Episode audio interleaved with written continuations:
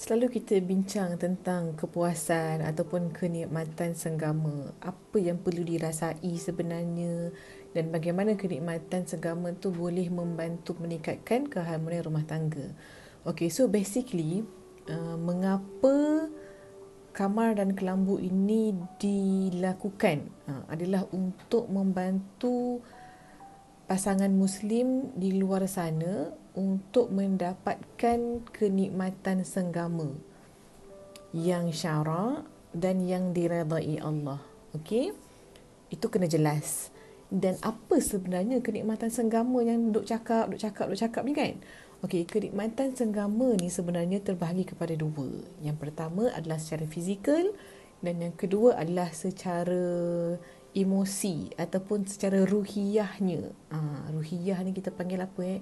Secara rohaninya lah dalam rumah tangga kita kan. Okey, secara fizikal, kenikmatan senggama yang akan anda rasai adalah secara biologi lah. Maksudnya, anda akan mendapatkan uh, climax ataupun orgasm. Dan itu adalah perkara yang yang normal tetapi bukan semua orang dapat perkara tersebut. Uh, jika tak belajar, jika tak tahu caranya, maka walaupun dah 10 tahun kahwin, 25 tahun kahwin, 30 tahun kahwin, mungkin tidak pernah akan melakukan intercourse. Mungkin tidak pernah mendapatkan kenikmatan senggama daripada sudut fizikal. Okey. Tetapi yang lebih penting untuk kita fahami dan untuk kita dapatkan adalah kenikmatan senggama secara emosi, secara ruhiyah ni, secara rohani ni. Ha, sebab dia adalah perkara yang lebih utama berbanding uh, kenikmatan secara fizikal ni lah.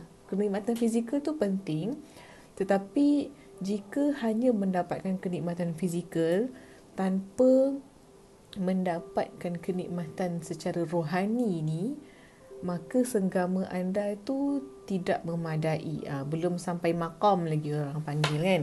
Okey. Jadi apa dia tu sebenarnya kenikmatan senggama secara emosi ni yang kita nak bawa dalam kamar dan kelambu yang kita nak didik kepada semua uh, follower kita, semua audience kita. Iaitu di akhir sekali proses senggama ataupun selepas selesainya proses senggama secara kita nak panggil apa eh kita nak kata okey kenikmatan senggama yang kita akan dapat secara rohani ni adalah kesan daripada senggama tu sendiri kesan daripada senggama yang berkualiti akan melahirkan rasa syukur dan rasa ketaatan bertambah kepada Allah. Ha, ini paling penting. Yang kedua adalah senggama tu sendiri akan melahirkan ataupun akan membuatkan terpadamnya ataupun tertutupnya pintu-pintu kemaksiatan sama ada di dalam ataupun di luar rumah. Ha, di dalam tu sama ada beronani sendiri ataupun uh, menonton pornografi, contohlah buat perkara-perkara uh, maksiat secara sendiri di dalam rumah.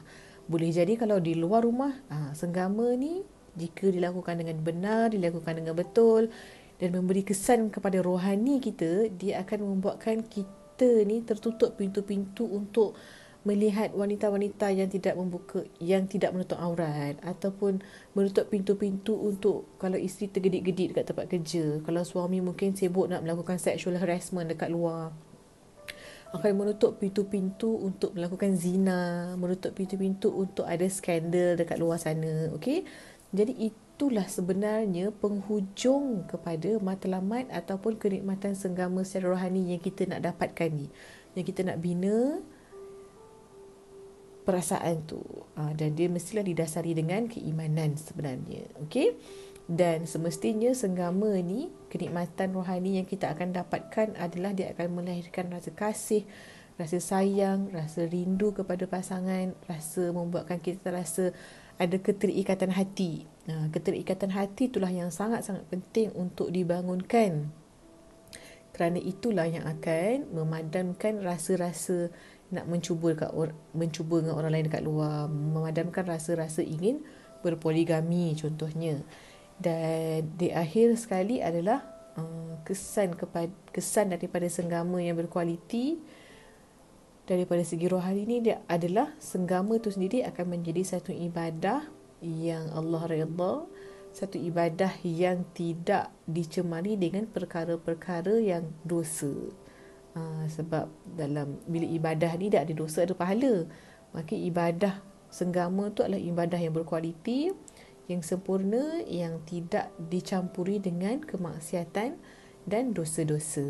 Ha, okay? Kalau nak tahu apa perkara yang tak boleh dilakukan semasa senggama, apa perkara yang dosa, apa adab-adab senggama, ha, maka bolehlah dapatkan modul di SKK sekarang. Sementara masih promosi, harga hanya RM100 sahaja.